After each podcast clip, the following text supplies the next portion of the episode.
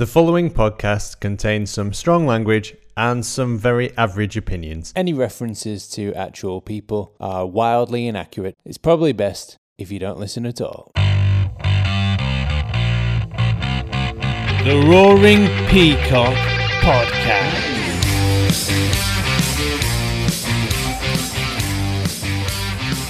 Welcome back to the Roaring Peacock main cast. In this week's main cast, we'll be celebrating International Book Day. Yay! Woo! We all read books. We all read books. We'll be having a briefest of look back at uh, the Villa game, and we'll be talking about our ups and downs. We'll be getting our stats out for the lads before previewing the Yammers. But first, the week began with the visit of some villains seeking vengeance for Hattrick Bamford's heroics at Villa Park. Unable to create a spectacle for fans and neutrals alike, Villa felt their best tactic was to go a goal up and waste as much time as possible in a game where fans would likely have made the difference. It's little reward for guessing who the target of their hate would have been. Wow. And, and as if the last year or so hasn't seen enough tragedy, we were struck another blow as we learned that Peter Lorimer has been admitted into a hospice. Battling a long term illness, we can only wish him and the Lorimer family well and repeat that famous Leeds phrase that has echoed around Elland Road for decades keep fighting. Uh, and uh, pinch and a punch, first day of the month. Gaetano Berardi made his return to the pitch for the youth team. Perhaps he took this tradition too seriously, and that could have been the reason for the loss. Um, he was uh, pinching and punching all the under 23s. Although it was more great preparation for the under 23s at Crystal Palace as they learned to lose in London. A famous Leeds tradition, and the difficult guessing game of whether the official is incompetent or corrupt. As time marched on, it was Somerville who was sent marching as the academy side went down 2 0. Mark Jackson's men will be looking to return to the form that saw them win nine games in a row and continue their march to Premier League 2 Division 1. And for more on the under 23s, you can march on together with our youth pod. And it was good to see a return to social media from the Leeds Warrior as Josh Warrington posted a picture post successful surgery and spoke of his love for fast food and a certain brand of ice cream. He mentioned he felt like he'd let a lot of people down by losing. To be honest, as someone who's frequently lost in life and eaten mass quantities of ice cream, he's actually becoming more relatable. we hope to see Josh back where he belongs, dominating in the ring and champion of the world very soon. And in non Leeds related news, the number of benefits from Brexit continues to soar as loyalists in Northern Ireland have announced they are withdrawing from the Good Friday Agreement. For any younger listeners, this is not a good thing. No. At this rate a reversal through time, we calculate we'll be climbing trees and picking lice out of each other's hair as early as this time next year. and it turns out that more than poor people get right up Rishi Sunak's nose, as he admitted to enjoying Coke to a couple of children. no surprise to us, as the UK's answer to Hunter S. Thompson, a man with wild eyes in a suit carrying a big red suitcase, blabbers about free ports. Rishi is a living testament to Hunter's words the truth is never told during 9 to 5 hours.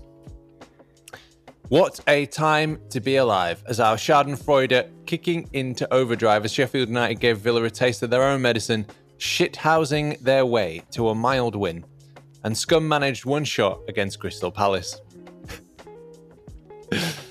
and finally, barely surviving in the weeds now, something's happening with the Royals, and a spaceship landed successfully and then spontaneously combusted. we know the feeling, SpaceX. It happens to this podcast each week. Yep. So, uh, that was the week, and my name's Adonis, and you know me as at, at the Adelites on Twitter, and it's a very good hello from me. And joining us to discuss all of this and much more is our mate Ewan at Ewan Metcalf Now then, and uh, seller of prime, prime Mexican canvases. All right, Badger.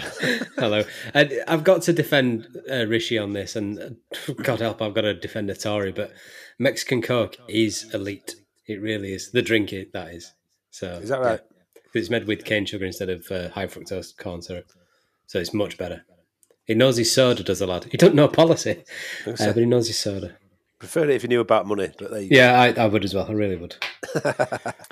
Is there is there uh, something in the budget for uh, Mexican Coke or Well, we won't be able to trade with Europe, so we might as well have to get it from Mexico. So Yeah. right? Are we getting it direct into one of these free ports? yeah, we won't be able on to afford to buy it. But, you know, be great. Okay, injected right into Britain. Amsterdam's finished. South America, here we come. Right. Yeah.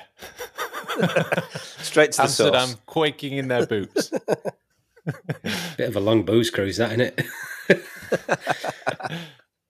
Aston Villa then didn't go so well. Um, we're trialing a new format of looking back at uh, losses. How did we get over it? I didn't. Right. No, to be honest, it doesn't affect me. I think the thing that bothered me most was how salty Villa fans are about winning against little Leeds. They call us little Leeds all the time, but they were so bothered about it. And even Grealish had a tweet about it. So, so what, lads? You know, you still live in Birmingham, so there's not really to live for. So, don't bother me. Right. And and then immediately lost to the, the worst team in the league. Yeah, well, it's that Bielsa burnout. I think Bielsa burnout is something different from what they think it is. It's the Right. teams when they play after us. That's the Bielsa burnout. Okay. Ewan, how did you get over Villa beating us? Well, A, and it proper bugbear of mine, not responding to dickheads on Twitter. So, like, Jack Grealish, just don't even get involved. People were like arguing with him. It's like, ignore him. That's what he wants. Same as Agbonlahor, same as the idiot fans that want to get straight on and give you it. Just don't respond, man. That's the Yeah. greatest form of flattery you can give these idiots. But, um, you know, to be honest, I was a bit upset because I thought just nothing seemed to come off for us on the night, and I didn't think they were great. Yeah, I get over it pretty quickly. And then, of course, there's always some other team that you don't like to follow that is even worse than you. So, Did you have a did you have a takeaway? Did you have a did you have a certain brand of beer? How did you get over it? no, I don't think I, well, I can't, I, we, we had this discussion already. I don't remember what day the it's getting like that now, isn't it? With lockdown, I don't know what I don't know what day Villa was on anymore. Um, Yeah. But no, I think Forget it immediately. That's think- probably the best way to get over it. It was I think to be Saturday, so I had a pizza and it was Ah, fucking excellent. So yes, yes, we had a Thai. I had a, a couple of glasses of wine, and I had a Thai takeaway. There you go, easy, easily done. Lovely. Okay, books then. And I probably should mention that throughout this podcast, probably at completely random points during the editing. Like I now. will- An extract from the book Wish You Were Here, an 80s photographic retrospective by Leeds Casuals. This piece was written by Patrick Slaughter. The book tells a story of the time. Young lads in the clothes and the haircuts and the trainers stood side by side, arms around one another, posturing and posing, proud as punch to be there. They tell a story of young kids making sense of a drab 1980s, determined to have fun and have a laugh, see the world on a service train. This book is an antidote, an antidote to mainstream histories that portray the football fans of the 1980s as mindless hooligans drinking blood from corpses in an orgy of unparalleled violence, an antidote to the boring boasts of self-styled hooligan warriors in their poorly written books, an anecdote to sanitised all-seater stadiums where money is king and the fans are to be the tolerated at best. The photographs presented here tell in a simple and straightforward manner a story of their times. The casual subculture is laid bare, young kids enjoying themselves. It is a story of a particular time, but the theme is universally timeless. The pictures of the running and the punching and the lines of police set alive, a soundtrack of sirens, breaking glass, and the guttural chant of Leeds, Leeds, Leeds, and the special singing, Enjoy yourself, enjoy yourself, it's later than you think.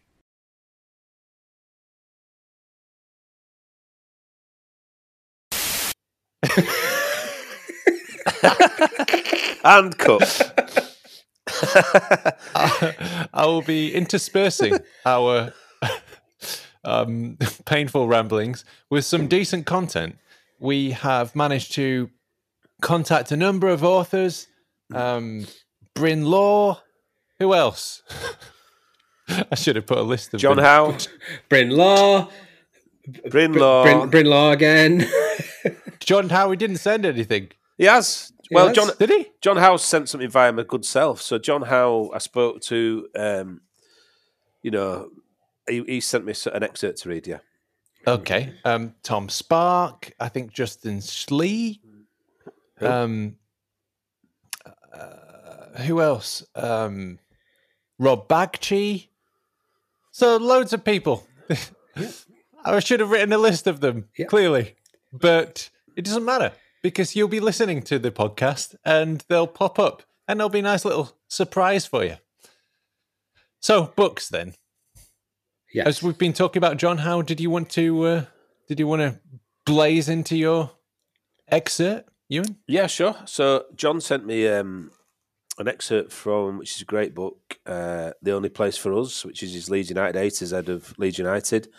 Um, the only place for us. Ba ba ba bam. Which which the Burley Banks is actually beautifully painted on top of my uh, it- well on my son's wall in his bedroom. He's got the only place for us with a picture of me and his brother walking to the game. So uh, means something to me that little little piece. Um, just bear with me one sec. So yeah, John sent me. Um, I think it's from the sort of preamble to the the beginning of the book, the foreword, if you like. Um, so again, I think it evokes memories for everybody. This um, it's a passage about going to ER and it's uh, to Elland Road, and it's obviously sort of written around sort of going in the eighties, uh, which was kind of when I first started going. So it's particularly pertinent. Um, so when you you know you've got like smells and sights that evoke going to your grandma's house or somebody really that you love to pieces. Well, it's the same thing. So John sent this in. Um, so Elland Road is in the bones, like it or not. It seeps through the senses, the sights, the noise, the taste, and the distaste,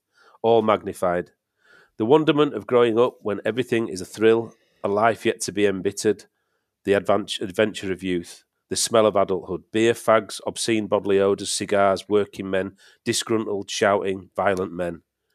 The sizzle of the burger vans outside and the stench of fat and fried onions, sidestepping the horse manure on the Lowfields Road as mounted police control the baying crowds. The awe inspiring floodlights like pathways to the stars, the stunning patch of endless green, and the looming sense of theatre that draws us in. Language and noise you've never heard before, and it is only heard here. Heart in mouth, suspense you might never ever get to experience again. The God forsaken, the unholy, but the wouldn't change it for the world. With time comes an attachment beyond all rationality. There is a sadness at the demise of the series of derelict haulage buildings, which anywhere else would be like Thatcherite blemish on the landscape. We mourn the dismantling of the set of four wounded towers, simple and functional yet illuminating, more than anybody could merely measure. And the electronic scoreboard that glowed on the sodden and cheerless February afternoon, a concrete underpass takes on Elysian significance as it conveys us onwards. Or you can stand at the top of Beeston Hill, feeling supreme powers as you look down on your own heaven, unquestionably taller than you were before. There is both a history and a mystery to Elland Road, the only constant throughout Leeds United's existence. Once residing in the unfolded, featureless pastures of Beeston, Leeds, but now in a geographical bubble all of its own. Once a football ground, now a stadium, shiny blue, plastic, and sinuous aesthetics might have replaced the mud, the cold concrete, the crumbling brickwork, the grass banks, the prefab misconstruction, the wire fences, and the scattered crash barriers, but it is shrouded in, marked by, and reeking of the traditional still. So, doffing the cap to the persistence of standing in the rain on the old Gelderd end, to the pre match buzz of the pubs and pie queues, to the impatient wait for the football specials, to the incoherent din of the underpass, to the surging masses on the Lowfields Road, and especially to the winning goal when we are seeing stars. This is the story of the only eternal refuge in Leeds United's history, the only place we return to on our never ending travels, the only place for us. Very well read. Yeah. Why, lovely. thanks, man. I've got. I, Evocative. Evocative. I'm not. Yeah. I'm not a confident reader, but you know, I've uh, I've got my assistant here reading. so it's from the only place uh, for us, the A to Z of Leeds history. First published 2015, updated now, so it's available uh, out this week. And it's available online and from the Square Ball shop, the LUFC shop, and Waterstones. Yeah, it's definitely a good book to have as well. It's, it's a fantastic coffee table book. Is that? I've Amazing. got the 2015 version, and you just Same. basically you just flip to a page, and there's like loads of really good information about the favourite place in Leeds. So, um, it's, one of my favourite like bits. Like, did you know that the pitch was 90 degrees the other way around at once, and there's a well and near the Kop? It's like, could you learn all that stuff? It's great. Superb book, great bloke, friend of ours. So uh, yeah, love reading that that that passage. Just you know that smell, the smell it evokes, the the rumble of feet, the noise echoing the the underpass. You know, um, it's just it, every Leeds fan who's ever been, you go back to that very first time, don't you? And how does how does everybody know the songs and Yeah, what's that noise and who starts the songs and exactly. just- It's- it just- now there's some bloke Yeah. who starts. Yeah, it's, it's yeah. whoever's confident enough to sing more than one verse, and everybody will start. Mm. and you're So- so you're so small, and everything else is so big, and it's this- Yeah. this, the crowd is so loud, and it's like all around you, and that feeling of just like being a part of something way way bigger than yourself, and yeah, like the the plastic of the seat, the feeling of the plastic on the seats, and the the smell of the program, and yeah, just all of that stuff. some of the stuff that I've missed since we've not been able to go to games has been crazy though. Like the, that feeling of the the back of the plastic seats on your shins, stuff like that. Yeah. is mm. weirdly you miss that because that's you know, you know you're at a game and the the more tense the game is, the harder that's digging into your shins because you're willing Leeds to get closer to the goal. And like just walking down Wesley Street with a crap coffee from the co-op from the Costa machine, it's like I won't mind that. You know, that's that's a Saturday morning or a Saturday afternoon for me. So sooner we get back, the better. This is an extract from the first book I wrote, Zombie Nation Awakes, that chronicles Wales' qualification campaign for Euro 2016. And this is from the Bosnia v Wales chapter, with Wales desperately requiring a result in the Israel game to make sure that they did get that qualification. The game goes on somewhere in the background. Wales miss a chance to equalise, and then Bosnia score a second. But it doesn't matter. Only Israel matters now. There are quite a few members of the FAW staff down in my corner as well. The overspill group that wasn't allowed to sit next to the dugout. They're asking for the score. James Collins jogs up, miles away from the bench. He just wants to know the score. When I tell him, he sprints back up the line. Then Bill Leslie, the commentator, says, There's a minute to go here and in Israel. And now I know. A grin starts to spread across my face. I start nodding furiously, almost jogging on the spot. And then a chant starts from the away fans Bryn Law, Brinlaw, what's the score? Bryn Law, what's the score? As they await my response, Bill Leslie utters the immortal line The referee has blown for full time in Jerusalem. And my eyes close whilst my arms pump the air, the microphone with its red Euro 2016 mic cover waving about. The fans know what this means. At last, at last, at last, we've done it. We're there. A wave of euphoria rolls up from my feet, up my body, up my arms. I open my eyes and look at the most fantastic scenes of celebration in front of me. It's the moment we've waited for for so many years. Loyal fans have passed away without seeing this moment. Many on the terraces in front of me will have travelling companions who are no longer with them. I have a friend who should be here and who isn't. I think of him and look up and point to the dark Bosnian night sky, tears of joy falling down from the heavens on us all. Gary's wearing his FAW suit, the little grin and a nod to me, and then he turns and goes back to the dugout.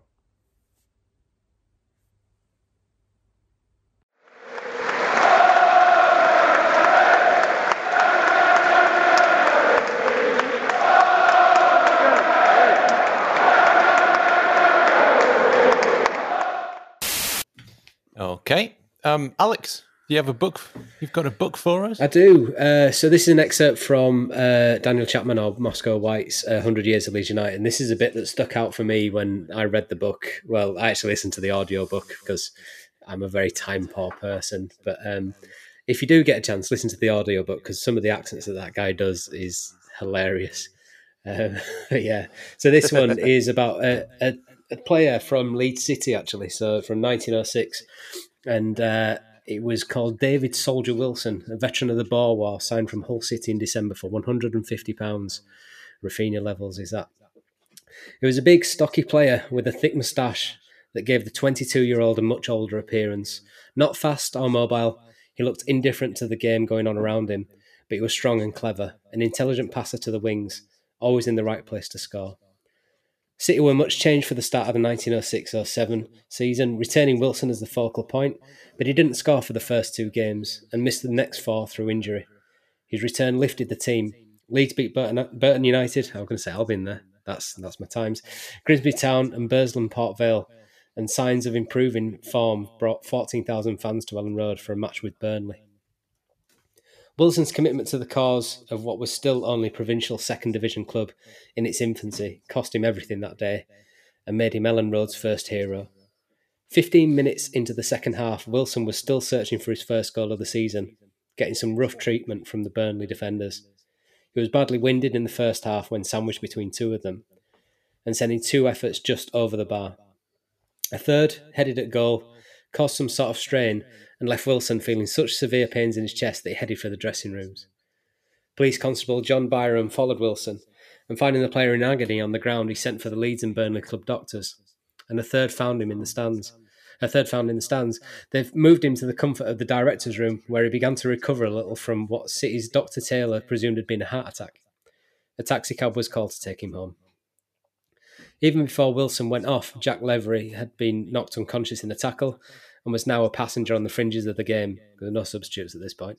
Now Harry Singleton was injured and limped away to the dressing rooms, leaving Leeds down to eight fit players. And the quote, though his chest was very sore, reported the Yorkshire Evening Post, Wilson said he could not remain there in the director's room while the Leeds City team were in such straits. So, although many of those in the room endeavoured to dissuade him from his, his purpose, he went out to resume play, his reappearance being greeted by a storm of cheers. Wilson managed three minutes only going near the ball once before leaving the pitch again in agony, while Burnley took an inevitable lead. In the dressing rooms, Constable Byron was helping Wilson into a hot bath the player thought might restore him. Instead, Wilson suffered violent spasms, lost consciousness, and was quickly moved to a table and attended by Dr. Taylor. Sarah Wilson was at the game and, worried by her husband's behaviour, had set off for their home in Catherine Grove, not far away at the top of Beeston Hill, to wait for him there. When the game ended, the players found a shocking situation in their dressing room and Gilbert Gillies found a car to overtake Mrs. Wilson, bringing her back to the ground to attend to her stricken husband. When she made the trip away again, it was in an ambulance with her husband's body. Despite the efforts of the doctors, David Soldier Wilson had died just as the game was ending. It was agreed at the inquest that over eagerness to uh, over eagerness to be of service to his club was Wilson's undoing. His devotion to the game and to the club proved fatal, wrote the Leeds Mercury.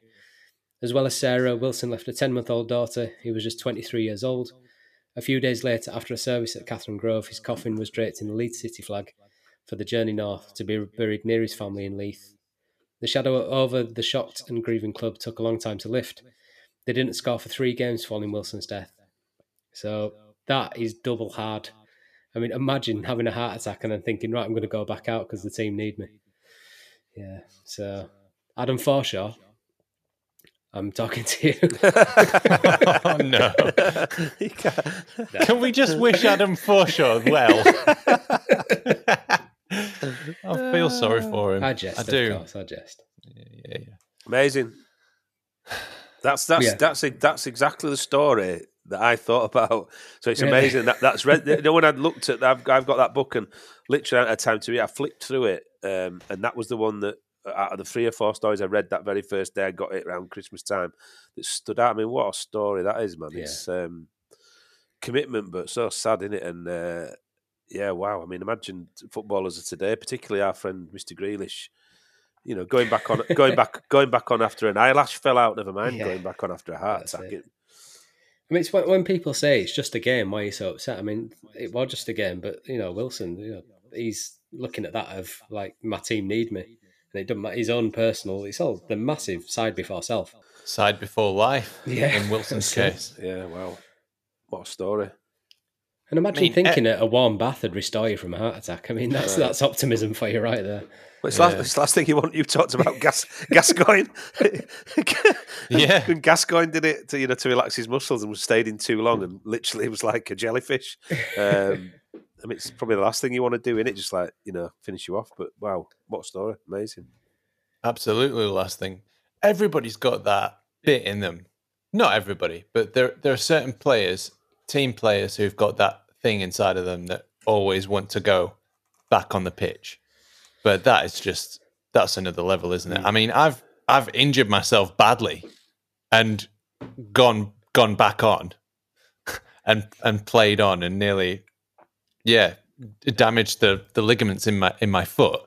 But that is completely different level to having a heart attack and and wanting to to go back on the pitch. I mean, Unreal. Is all you've got?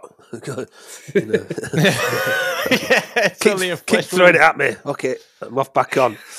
yeah, it is. Yeah, it's uh, staggering, staggering bravery. But I remember But I that- pla- played with a crap rib once, and I thought I was dying. I was, obviously wasn't. I'm still here, but wow, pain! Like never felt anything like it.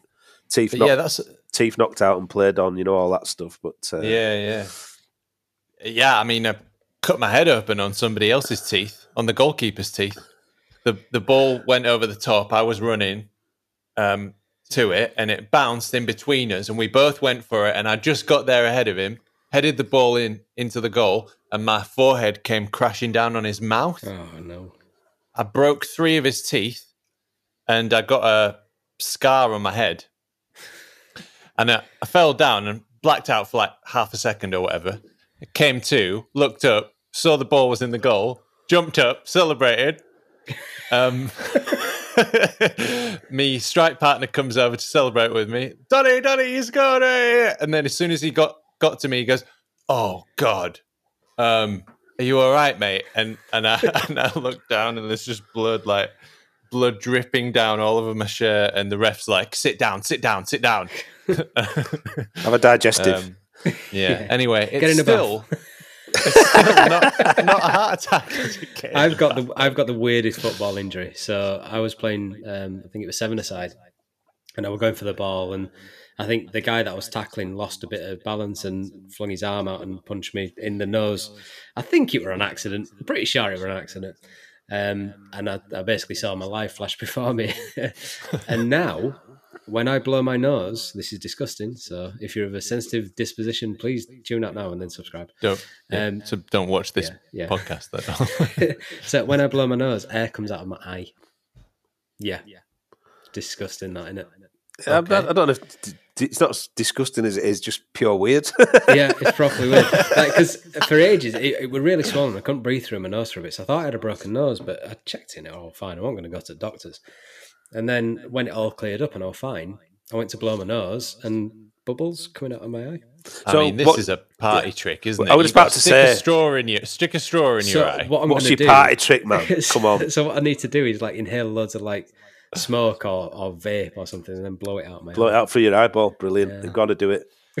Anyway, uh, um, so that was from uh, 100 Years of Leeds United. I'm sure you don't need us to. It, listen, Um, I was just going to say as tell you well, if you if you if you want to see amazing injuries and resilience and bravery, look at Wayne Bucky Shelford, who was the um, New Zealand rugby union player. Have you seen that one? No. Oh dear. So he got four teeth knocked out in a s- in a I don't know what you call it. I don't watch rugby union. Ruck. Yeah. Um, and then basically lost a knacker. It came out of his ball bag, split, and it was hanging out like pink string um, with his knacker on the end. God. And wanted it stitched up and went back on. So oh no. you know, there's No, there's, no, no. there's bravery when you don't really know what's going on and you feel like it's an obligation. But when you see your own bollock hanging out of your, your ball bag and you go, whack it back in, mate, and stitch it up, cheer, cheer, stitch it up. And we'll, That's that's too much, isn't it? I mean, when I cut my head open, I said, "Can I go back on?" And he said, "Well, if you head it again, it'll rip open probably the whole of your forehead." So I thought probably best not. eh? but a bollock hanging out hanging again out. And, is just and, and saying I'm going back on. It was against so. it was against the French in about 1986. Look it up. Wayne Bucket Buck Shelford, I think I it's don't. I don't think I will look it up. Thanks, do. Ewan. I I think think I'm okay. So this is an excerpt from the chapter with Jon Newsome, who, as a very, very young centre half, uh, scored the goal that effectively delivered the '92 league title, the last ever First Division title to Leeds United. Um, he talks about that moment, but we join him a month before that in March 92 when he's just been given his debut against Tottenham and he scored then as well. In the back of the net it went. He smiles at the memory.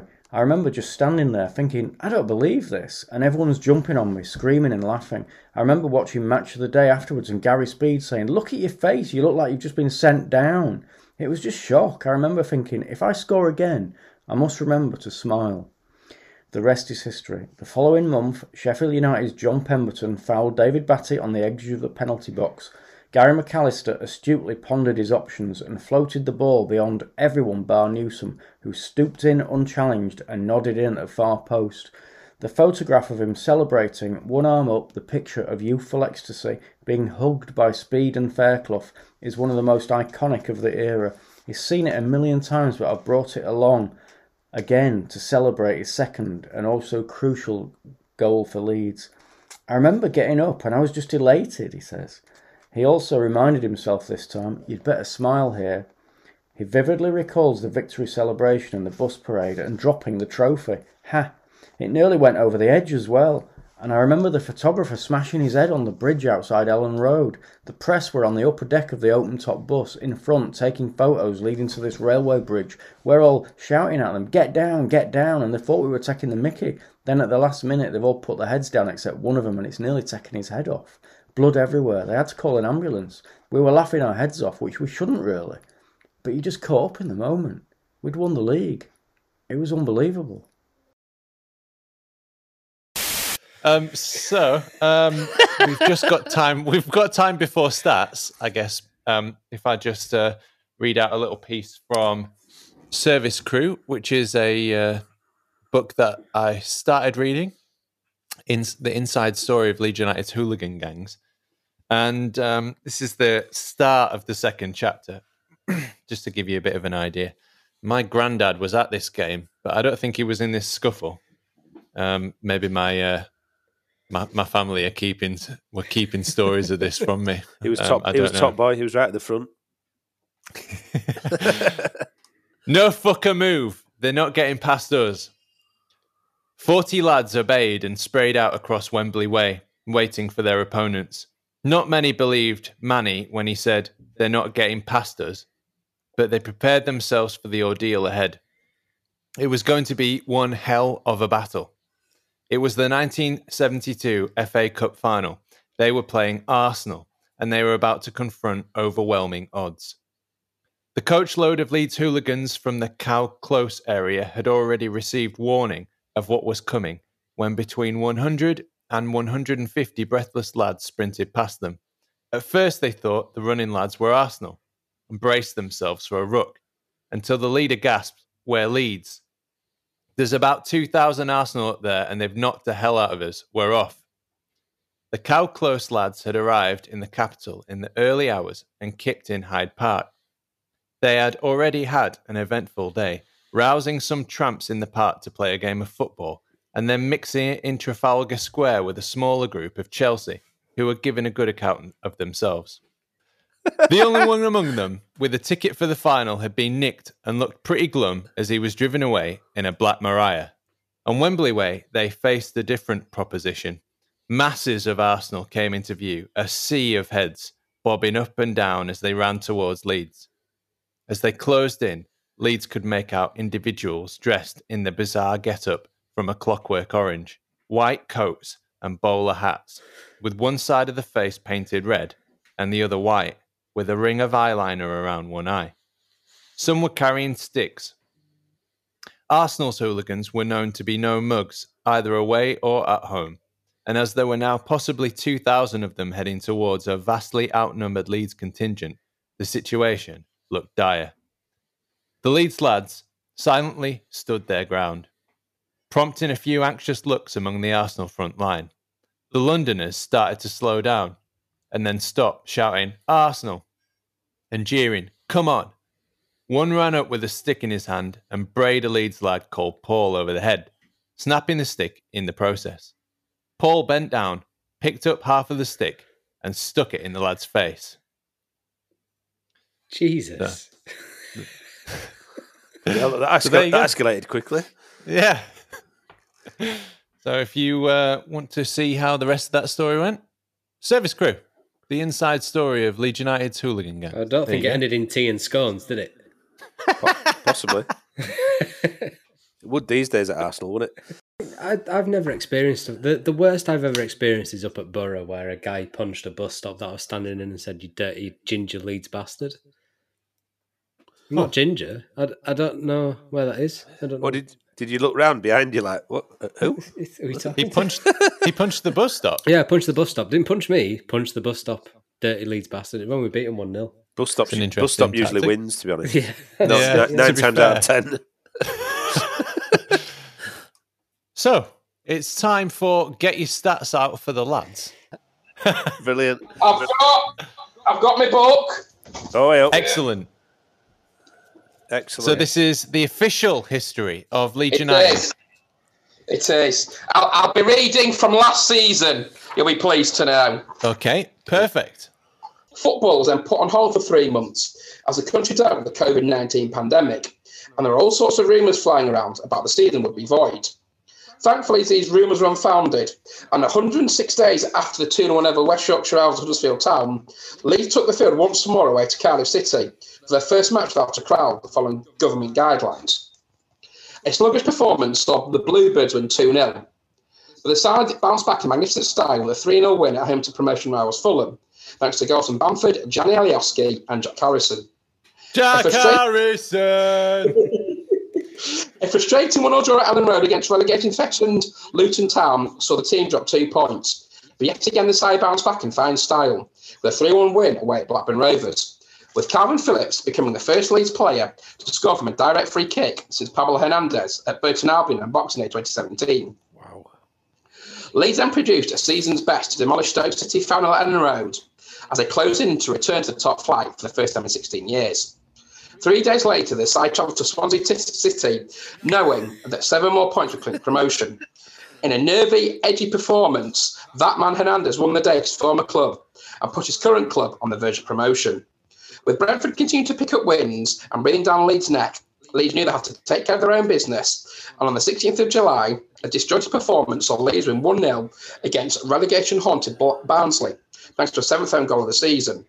It put the side one point away from clinching promotion to the promised land, with a point at rivals Derby County. The side need not worry, as the closest rivals, West Bromwich Albion, lost at Huddersfield Town, and a return to the top flight after 5,907 days was confirmed. Yes. Fans made their way down to Elland Road to celebrate with the players in scenes that will live long in the memory. And the following day, the championship was clinched as Brentford finally came undone after eight consecutive wins at Stoke City. A day later, a much changed Leeds side came from behind to win 3 1 at Derby, with Derby having to give Leeds a guard of honour. Yeah. Following at Pride Park, flan- fans clamoured into Millennium, Stage, in Millennium Square to celebrate return to the Premier League. With the title in the bag, the players could relax, and this was evident in the last and 834th game as a Football League side since the 7th of August 2004, as the champions destroyed Charlton Athletic 4 0 Letton Road. Once the game was over, Liam Cooper was handed the championship trophy, and the party went on later at Elland Road. There was a lovely piece of symmetry Charlton were the last visitors to LS11 as a Premier League side on the 8th of May 2004. It was a magnificent end to centenary season, with the side's campaign due to kick off at the weekend commencing the 12th of September 2020.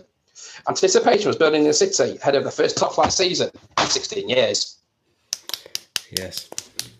And the next season, And the next season, Cool. Um, all right. Awesome. Okay, stats. Um, so thanks for that book reading. Brilliant. And now we'll get back onto your uh, your uh, segment. Get your stats out for the lads. So, do you have any stats from the Villa game? Uh, from the Villa game, yeah, we still have to go back 75 76 since we last did the double uh, over Aston Villa, unfortunately. Uh, there's not much more really to say. I think this is a lethargic performance. Uh, yeah, uh, we don't have a good record at home to Aston Villa. Uh, even in the pre- in recent times in the Premier League since 2000, I think it's just that one win in, in five at home to Aston Villa, which is frustrating. But we have to move on and move on quickly to uh, Aston uh, Aston Villa's rivals for the Claret and Blue shirts in, in West Ham United on uh, on Monday evening. Burnley are uh, uh, uh, shitting themselves somewhat. No, what? Burnley are really angry at what you just said there, That's Um, Sorry, Burnley. I- You're the other rivals, and yeah, we, we, I think we play you in April or May time, so uh, I can use that, that line against Burnley. Sorry for any Burnley fans. I hope I'm not uh, uh, no harm intended. They won't No be problem. watching. Um, Nobody's got tellies in Burnley. Don't worry about it. no, Yeah. no, they don't. oh, they don't want- Oh, harsh you were, Or, harsh or you were. Wi-Fi, or computers, or telephones, or headphones. Harsh. There was a Burnley game that was on PPV, um, and wasn't it Like uh, 34 80 people. 84 Yeah, people? Or was it 34? 84 people or wasn't a lot. something watched it? Yeah, it was the first one, wasn't it? And, and that first, the whole thing of PPV, that was the first one, and it got. Oh. God, yeah, that was at the start of the season when they started this. Yeah, All that's yeah, it. no one took- All the houses with electricity, That's what I basically. Wanted. Yeah, yeah. So I was thinking that was just the Burnley fans, but Ewan might be onto a, onto something there. It could just be the ones that have TVs. Electricity. They're all howling at the moon. The rest of them. Right. Yeah, yeah. Howling at the moon for their thumbs. Oh, Okay, don't, don't um, because they'll be in. The, oh no, they won't be in the comments. No, no, they won't. No, that's the thing. Um, we can say what we like about them. Um, Taking forklift Okay. truck licenses. right. We needed that 15 million though, so thanks for that. Um, stats. Yes, West Ham. yes. Tell us about it. What What have your stats? Uh, well, I don't want to tempt fate, Hmm. but West Ham United have never done the double overs in the Premier League, Okay. and you have to go back to season 1953, 1954 to find the last time the Hammers actually did the double in any division over Leeds United, and they've only done the double overs three times in their history. So that side looks good. The London stats, I think it's now what 13, uh, sorry, 15 games that a win, 13 losses, two draws. Uh, at Brentford and at Millwall in 1819. And Luke Ayling needs one more appearance to become our 75th top highest appearance maker, which he probably will get against West Ham on uh, on Monday evening. And I think Klich needs one more to become our 120th top all time appearance maker. And Paddy will make his 99th appearance, all being well, on. Uh, Monday, it's Monday night, isn't it? I, I lose track of all the days with games It's, and it's what with International. Women's Day, yes. Yes, certainly is. Um, when Uh, you said uh, 1819, I was thinking, God, Yes. God, has it been that long since we've uh, won it feels like it. It feels like it. So yeah, and then all being well, providing Paddy comes through the, the West Ham game unscathed, he'll make his hundredth for the club against Chelsea, uh, whenever that day is, because I, do- I lose track of all these games with Sky and BT and what have you. So, so yeah, uh, Paddy on uh, will reach ninety nine and hopefully get his fortieth goal for the club on uh, on Monday evening. and is this That'll be good. Is this our first time at the uh, London Stadium as well? Because I think it was Berlin It Ground, is, wasn't yes, it? and it's, before? Yeah. I believe it's Bielsa's forty second different ground he's managed Leeds at. Wow. This is from the biography of Leeds United for World Book Day. Part of the reason for the club's enduring appeal is that we have a go. In four attempts at the European Cup, Leeds have made the semi finals twice and the final once. It's not a Nottingham Forest style hit rate, but none too shabby. The year after promotion in 1964, Leeds went to the wire, runners up in the First Division on goal average, and the FA Cup only after extra time.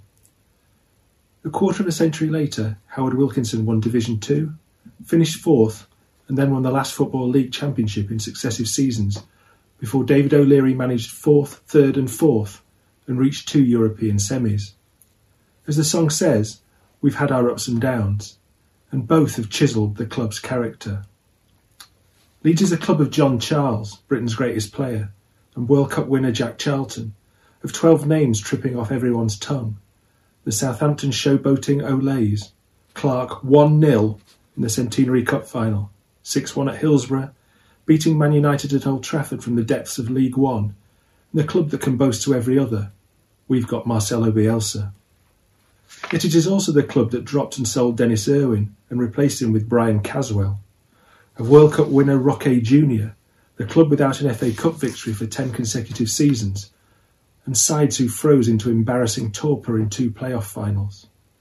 It's the one that lost to Histon in a Fenland torrent, that embraced here today, gone tomorrow, like a rat-arsed buffoon in a casino, with more than a hundred loan players in thirteen seasons. It is the club of Dave Hockaday in an Italian river, and Cellino's sick note six. These extremes of experience define Leeds as a hybrid of erstwhile nobodies, unlucky Alf, and the greatest in the land. Wilkinson thought the club a Rolls Royce in a breaker's yard when he took over, and merely eight years after his tireless renovation work ended, it was back with the knacker. Brass comes and goes, success and crises too. This is United's core value, a volatile club in a volatile world. When opposition fans ask, Who are you? the answer comes back, We are Leeds. This is the story of what that means. Okay, and just enough time then for what's your thing this week, Stats? Uh, well, I'm on annual leave at the moment, so I'm having a few days just to catch up, uh, as you do. looking at Alex's reaction. Uh, I'm looking forward to getting into The Hobbit. I watched the first one uh, over the weekend, and I'll be watching one Just next make- make sure- Emery's blessing is trying to get me into different things. I've done all the Harry Potters. Uh, I'm actually in Game of Thrones as well at the moment, so I'm just getting myself back into that. Uh, so yeah, looking forward to, to watching The Hobbit uh, on Saturday or Sunday. As long as the Hobbit consents to you getting into him, that's all good, and you know that's fine. Very good, Um, Alex. but- Very true. I enjoyed it. I enjoyed the first one. I think you've come on got here. that, and I've got Lord of the Rings. First of to all, you brag about your love life. Second, you're bragging about going to Elland Road, and then now I've got a week of annual leave. I mean, I'm sick of this. I've got now. three days of annual leave. I'm back in on Tuesday. That's better than So- fucking hell. I, I would kill for annual leave. Jeez, I, in fact, I, I might ah, book Just a uh, few days to hour an hour. I'm booking some. But saying that, when you have a you want to have a lie in on you when you're on annual leave. I woke up at half past five this morning. You never can, can you? I cannot sleep in. There, sod's law. Sod's law. Never can. Da da da da Super. da da da da da da. I made a promise. I made a promise. Mr. Frodo. A promise. That's what you're doing to me. No. I don't know what I'm doing. I don't know what I'm doing. Where am I? You've got so much, Where am I? But so yeah, much all to look forward to there, Stats. And hopefully, boys, looking forward to breaking that London hoodoo on Monday I evening. I think we will. I think we will. Fantastic. So it's it's time for you to say your famous catchphrase now. Get your folks. Get your folks. Spot on. Okay, mate. Have a lovely week. We'll see you next week. Cheers, mate. See you in a bit. You too, cheers, boys. Cheers. Take care. Cheers, Stats. Stats. So, World Book Day coming up, and here's just a, a snippet from Vinnie Jones's book that I'm reading at the minute. Uh, it's been emotional, my story. And there's a little snippet here, and he says, It's unsurprising that I soon became fond of the people at Leeds, and I realised everybody connected to the club, down to the tea ladies, was absolutely crackers about it. Sums our club right up. Yeah. All right, there we go. That was jealous. stats. Nice Thanks, one, Stats. Thanks for stats. It's always good, isn't it? Uh, to have stats in there, get your stats out. So the transfer rumours have started. Um, I, ju- I don't want to get into this, but Orkun Kökçü. Pardon? Bless you. Have you seen, have you seen this? How much do you pay for that? Um, That he's sounds like valued at at the end of a eleven point massage. seven million pounds by transfer market. But yeah, apparently we're in for Orkun Kökçü. That we all. So I appreciate that. I Oh, appreciate that. Kunkaku. is that like a? Oh, is that one of those penis extension things? Right. Yeah, probably. You Elongated get cockle. the penis the size of an orc, or um, it's just weird, isn't it? We've got cocks. We we might have Orkun Kökçü. You know, cock to Orkun Kökçü, back to cock to Orkun Kökçü. Orkun Kökçü. Cock! Poor that was Bryn Law. my mildly amusing. Do you reckon like um he's just Bryn Law's pissed off Victor Orta at some point and Victor's like, oh, Yeah. right then. Right. Cock Koku. Gola, gola, goal, huh? Butcher my language, huh? We'll see about this. Oh dear. Um, okay. Ups and downs. Any ups and downs? Thinking of ups, I'm such a depressive twat. what, what, what ups have we had? What what positives have we had? F- Phillips is back in training, or at least Oh, he was there, so he was seen beeping his horn during a Raphinha interview, Yep. yeah, that could have looking been a, out the window like this. could have been a mobility car though, couldn't it? So Yeah. you never know. Beep beep beep beep. Oh, I'm really funny, aren't I, Beep beep beep. Yeah, so ups and downs then. Uh, I think up is the return of the beautiful and wonderful man Gaetano Berardi to training. And that is just coming back to uh, Berardi being in the Premier League, which is amazing. If you could think back to the Sick Note 6 and Berardi, you know, joining the, the club coach and and standing against the guys that wanted to protest. I mean, and the fact that he's now potentially going to be a Premier League player is unreal, and I cannot wait for him to be sent off in his first five minutes. Uh, Downs probably Villa, and just just the how like reactive we are as a fan base because Twitter is beautiful after a win. We're the most acerbic wit. We're quite clever. We'll find the clips that we want to put, and we'll all have a good laugh and stuff. When we lose, we lose that altogether, and it, it just becomes an absolute cesspit. So yeah, just just keep the humour up. We're, we're staying up. We're safe. Just have a laugh. Right. That was Alex's ups and downs. And Ewan? Uh, ups. I, I, I didn't. I'm not taking any solace in people returning from long-term injuries or anything. The ups are Chef Wednesday getting beat by Rotherham, which is brilliant. Go on, Rotherham. Uh, the ups are Man United having one shot and goal and drawing with Crystal Palace, or possibly the worst football team in the league. Um, what else ups? There was another up as well. What was that? Oh, Wednesday and Wednesday yeah, Rotherham. Wednesday Rotherham. Right. Yeah, I've mentioned that. Yeah, Oh, they- Wednesday can fuck off. Um, uh, yeah, I've had to sit in there watching Leeds games. I used to work with Wednesday a bit, and I had to go watch Leeds games, sat in boxes and sat in there, and they sit on your hands, you and sit on your hands. And I was there the game when Aaron Cawley ran on the pitch and Yeah. slapped um, what was he called? That Kirkland. Yeah. Um, and it was pretty hostile and toxic atmosphere that day. And yeah, I've got a lot of good Wednesday friends, fans, to be honest. So I'm not going to be too disrespectful, but still hilarious. Um, because they're going to feel that pain again out the, uh, of League One, I reckon, at this rate. Um, yeah. So ups are all about celebrating other people's misfortune and the fact that you know ninety percent of football fans, most football fans' experience of football is disappointment in it on varying levels. You know, short term, mid term, whatever, and just to wallow in other people's desperation and unhappiness is what makes me really happy on a weekly basis. So there you go. Um, Downs, yeah, Villa weren't good. Um, you know, but that's it. I'm a pretty positive person, you know. I'm, uh, you know, Hmm. That that's it. And it's only football at the end of the day, you know. And we've just heard about a guy that had an heart attack on a pitch and went back on because he felt it was his civic duty, and a guy who played rugby with his knacker hanging out, um, with his Jac- Jacob's crackers hanging out back of his back of his shorts. Um, Back sack and open crack. yeah, exactly. so there's far worse things in life. So um, you know, life's good in it. We're going back out of lockdown. Everything's cushy. We're back in the pub in a couple of months. You know, let's just enjoy life and don't be so vicious. And like Alex, you know, I'm a massive, I'm a massive uh, non-believer in people like acting out the little tribal, silly arguments on Twitter and getting involved with Jack Grealish or anybody else for that matter. You know, so what? Let him spout off, but don't respond to him. Leeds, come on, we're better than Yeah. that. If you want to respond to 2,000 Arsenal fans dressed up as Clockwork Orange running across Wembley Way, fair enough, but don't don't respond to that little penis on Twitter. It's what he wants. Okay. I think another up as well, just to add that. Hmm. How good are Barnsley this season? Yeah. Alex I was gonna Mowatt. say that. Alex Fucking Mowatt. Brilliant. I love Alex Mowatt. I, thought, I always thought he was a baller, too slow, and he wouldn't probably. Yeah. But what a footballer can hit a ball? What a shot on him. What a Yeah. shot! And I don't think that stat that stats has just pulled out about we haven't scored from a free kick. The one um, was it Phillips against Blackburn? Yeah, last season, yeah. Was that was that the one that, that's that, that's the first time we scored from a free kick since 2017? Pablo, that's ridiculous. Pablo Hernandez, yeah. that's ridiculous.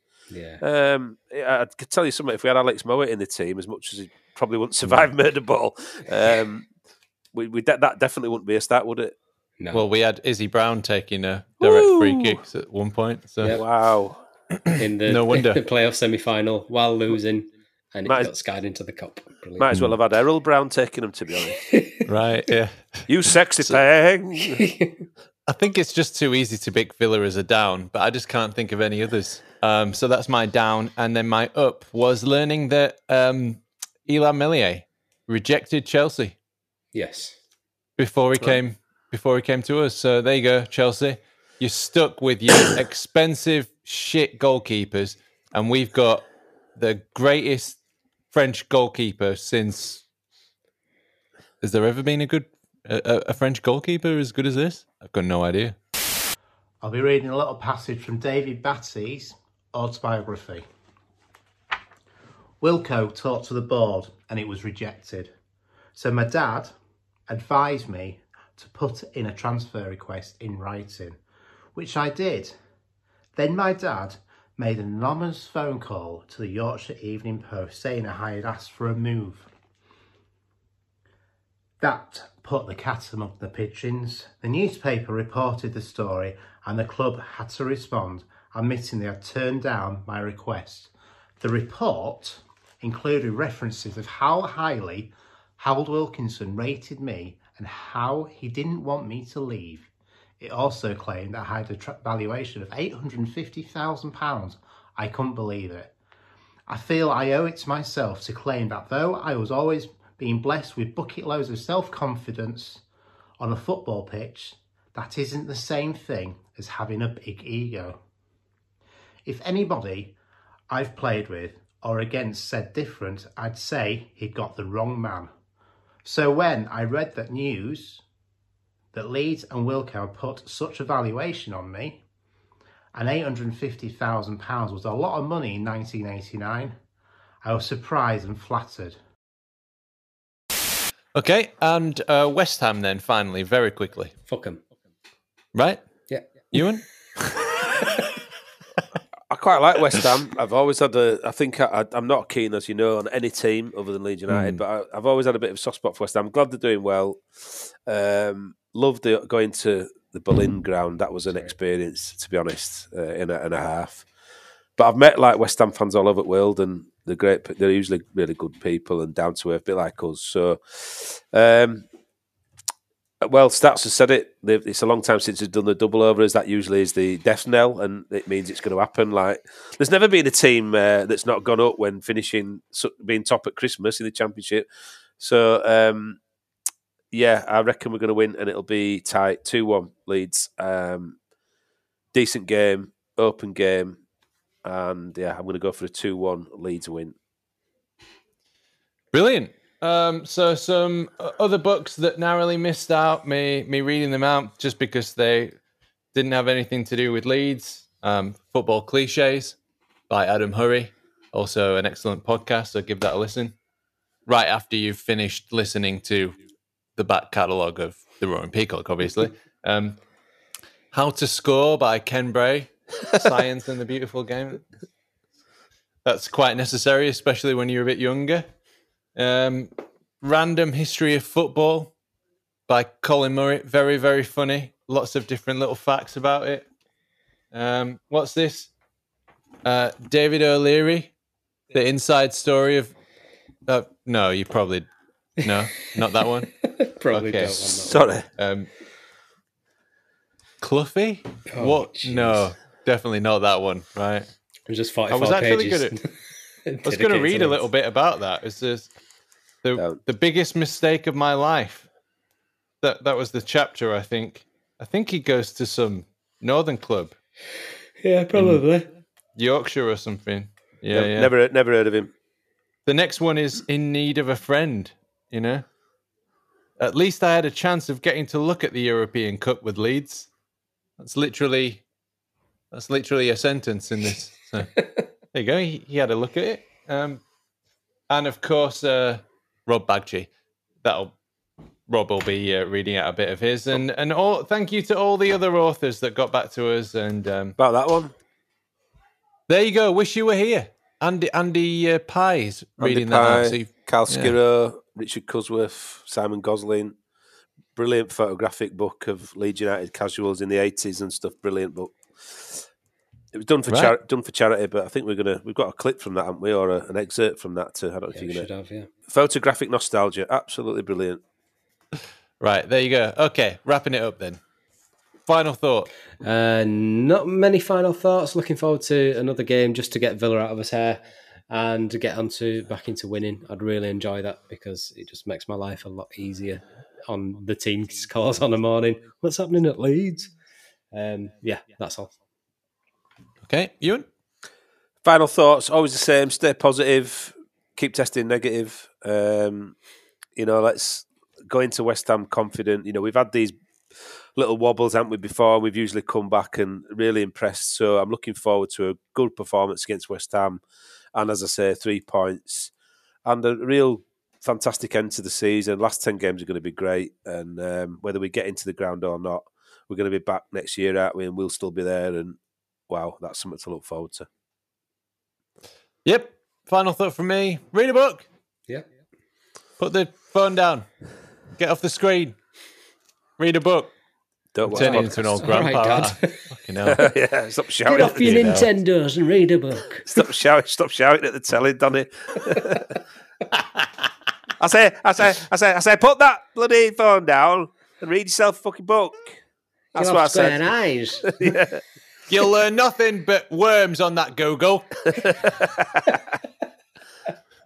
worms. Don't know where that came from. You'll you'll get rickets. Look bent down like that, Yeah. looking at that Yeah, screen. You'll get rickets. it. Rickets. You- get square eyes. Your face will stay like that.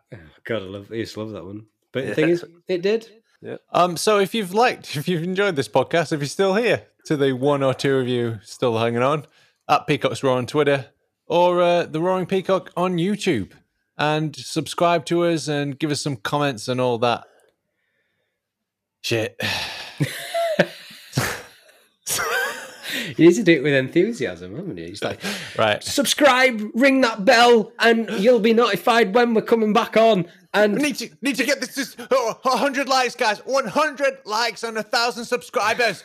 and today we're doing the Jaded Leeds Fan Challenge. So my name was Adonis, and you know me as at the Adelites on Twitter. It was a very goodbye from me. And joining us today was Machiavelli at Ewan Metcalf Ewan. Good night, God bless. Good night and God bless, and uh, a very goodbye or a very good night and God bless from at Riot Badger Alex. All right, see you later. Give us three rings when you get home to let you know you're safe. Right, three rings and buy his canvases. Buy three canvases, please, to let him to let him know that you're safe on bigcartel.riotbadger or whatever it is. Yeah, riotbadger.bigcartel.com. I don't have that size left of that one, but I do have the sizes of others. Please buy them. Right, so there you go. You've missed out. See you next week. Bye. God bless you. See you guys.